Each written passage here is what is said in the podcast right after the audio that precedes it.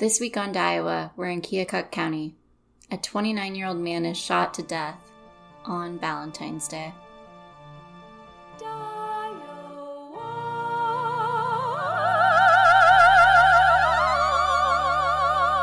Welcome to DIEOWA, the first Iowa focused true crime podcast, where there's 99 counties and a murder in every one. These are your hosts, Beth LaValle and Allie Tulin. Okay, we are in Keokuk County this week. Have you been there? Nope. yep. Uh, I think I've driven through this one. Oh, Actually. nice, okay. So that's at least a, something. That's a half a point. we really need to start tracking. Seriously. So we're in Sigourney, Iowa, specifically, and my fun fact is actually about Sigourney as well. At first, I thought the town must be named after Sigourney Weaver, even though they aren't pronounced the same, but that's not the case. And just a fun fact within a fun fact here Sigourney changed her name from Susan to be named after the great Gatsby character, Sigourney Howard. It's a little She did that when dramatic. she was like, well, she did it when she was like 19, and she was like named Susan because of like her beloved aunt or something like that. So I'm like, wow, that's kind of mean. Poor Aunt Susan. Anyways, uh, the town of Sigourney, Iowa, is named after Lydia Sigourney, which I assume is pronounced Sigourney, like the town, right? I hope so. Me too. She was an American poet, author, and publisher during the early and mid 19th century. She published 52 books and wrote in over 300 periodicals in her lifetime.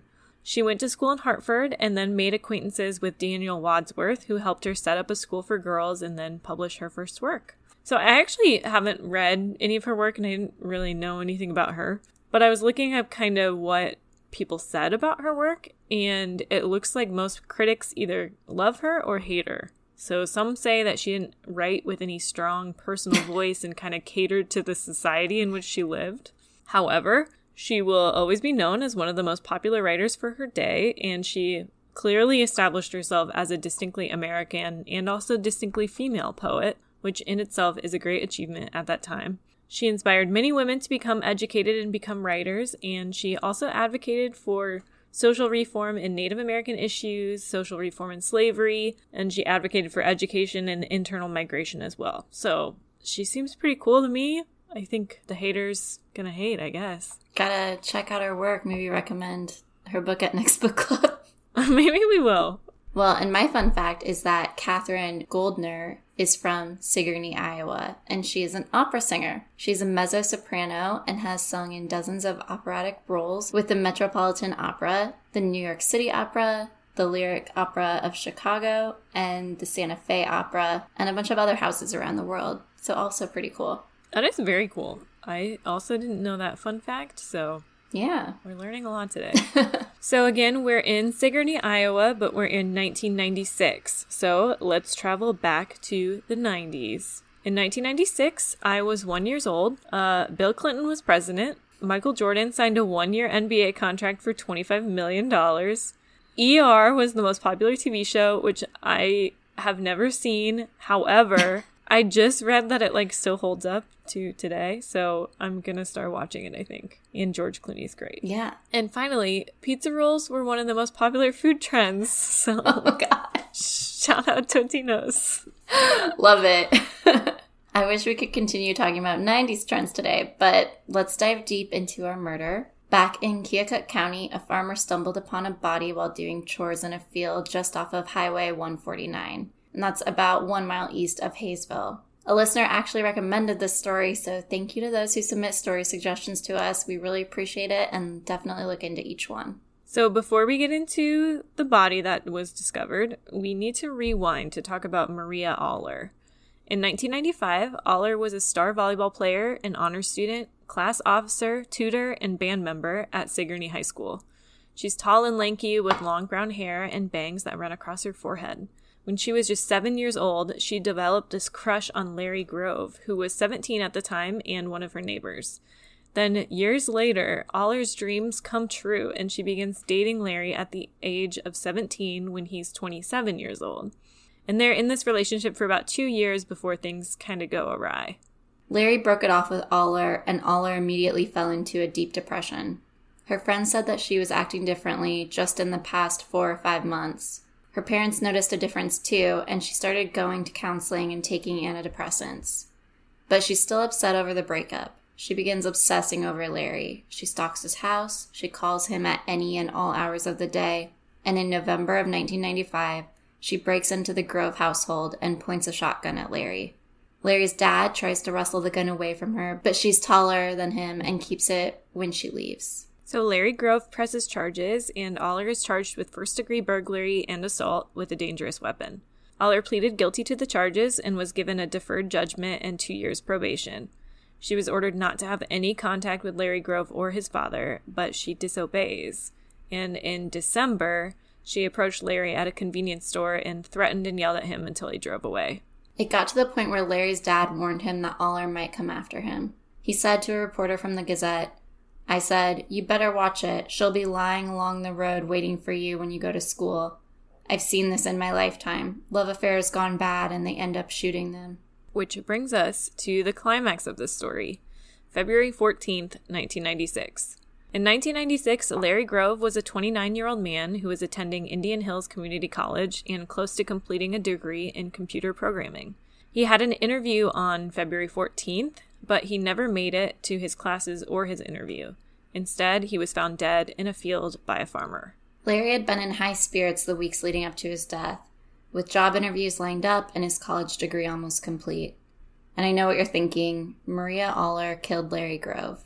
But there's one more character we need to introduce to the story Jesse James Jackson.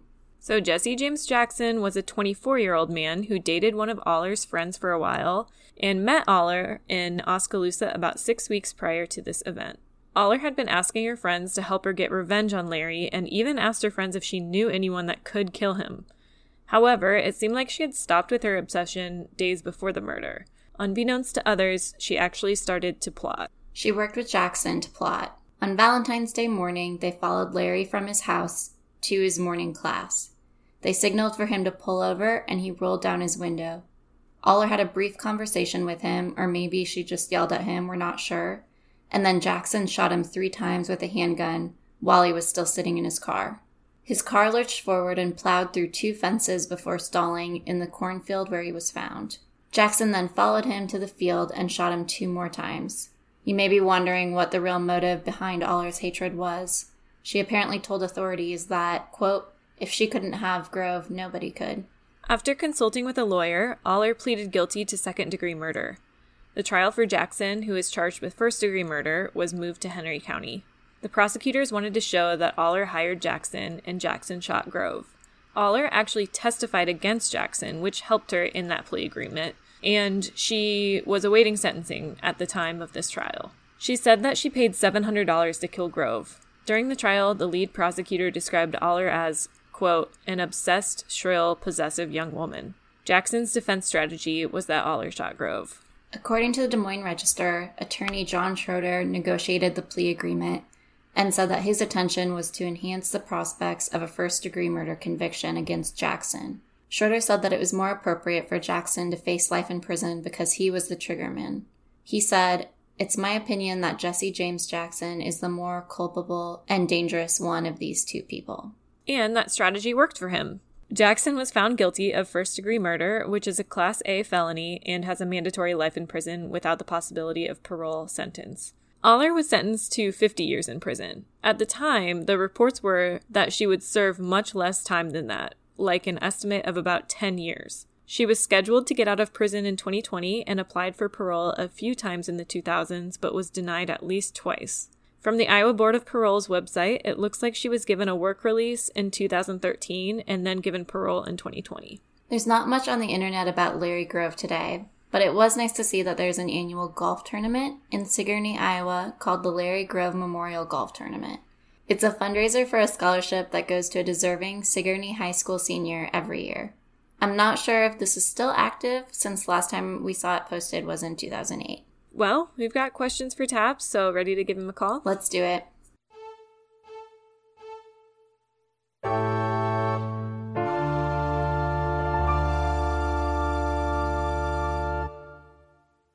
Hey, Taps, thanks for joining. Good evening. All right talking about Keokuk County. have you ever been? I have. Not many you- times, but I've been there. Have you been to Sigourney? Is it Sigourney or Sigourney? It's Sigourney. We looked it up. I, I know that to be true because it was actually a RAGBRAI stop a couple of years ago. oh, you big biker? No, I've been there. Are you the guy in the RV that follows all the bikers? Yeah, I'm the cousin Eddie. Are you a Sigourney Weaver fan though? Kind of. Me too. Who isn't? I don't know Okay. if I am. What? Sorry. Ghostbusters. Not my favorite. Why not? I don't know. Just don't have like a strong like or dislike. Oh, okay. I'm very surprised by that. Sorry. Um, I want to talk about mandatory sentencing for a minute. Is there any sort of mandatory sentence for either people that hire hitmen or the hitmen themselves? Like this whole trial was kind of who gets first degree murder. That was the big question. It's probably not based so much on whether they hired hitman or whatever. It's what they're charged with. So, for instance, in Iowa, there is mandatory minimums on like forcible felonies. And so, if she would, she or he or whoever is charged, and they are charged with forcible felony, then there's usually a mandatory sentence attached to that. Define forcible felony for us. Robbery, kidnapping, murder, serious assault. All right. We see a lot of violence against women on this podcast, but not much domestic violence against men. Have you seen similar cases on the job? I have, but they're rare, much more rare than the other way around. But there have been cases um, where women have taken measures against some scorned lover or whatever. In in some of those cases, though, there was mutual domestic assault going on between people.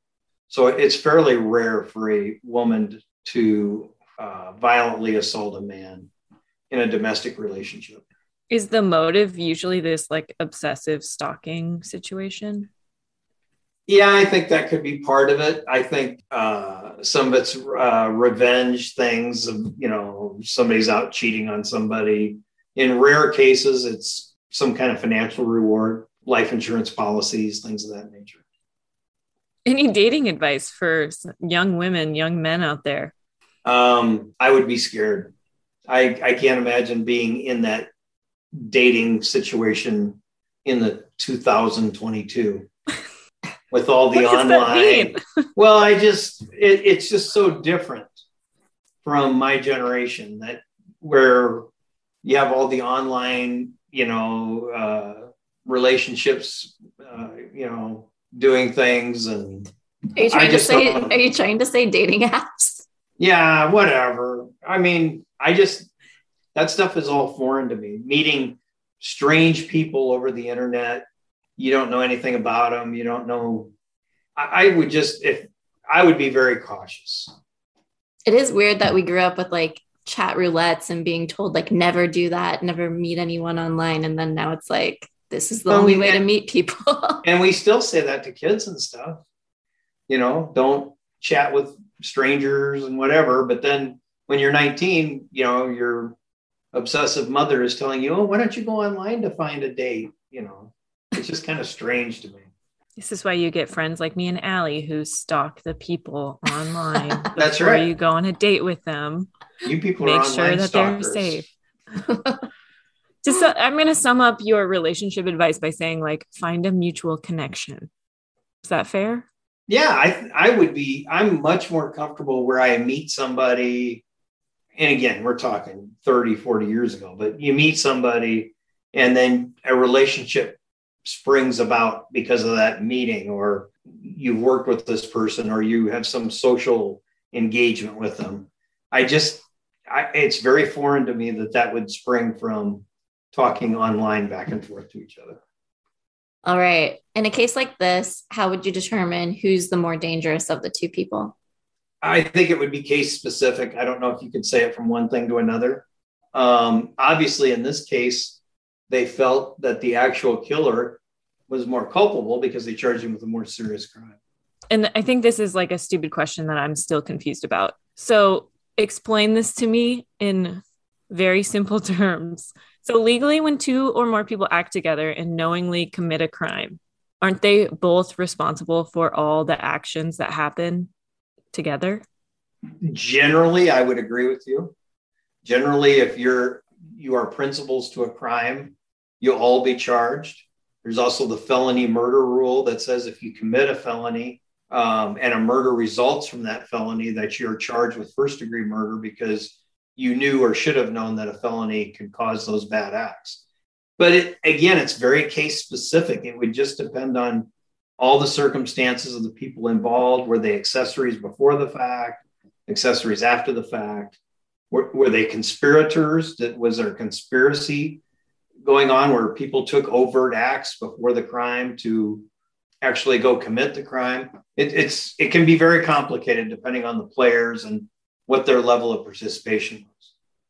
Gotcha. Okay. Do you do you think she received a lighter sentence because she was doing the right thing? It was like she was trying to get help by going to counseling, taking the antidepressants at first, and then maybe I, I don't know. They thought that Jackson should have known better.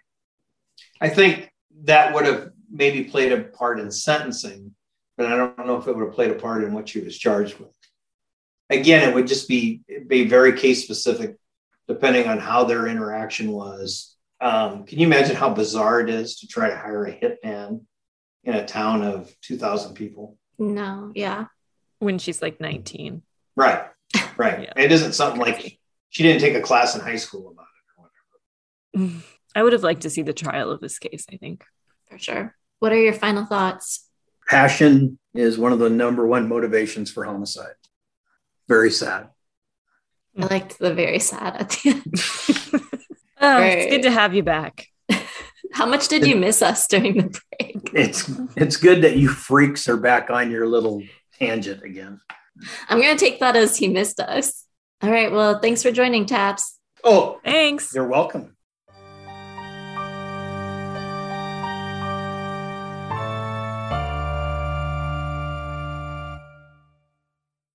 Oh, hello there. As a marketer, I hate promotions like this, Same and same.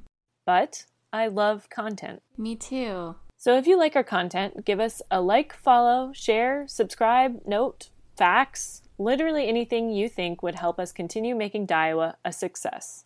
Thank you, thank you, thank you.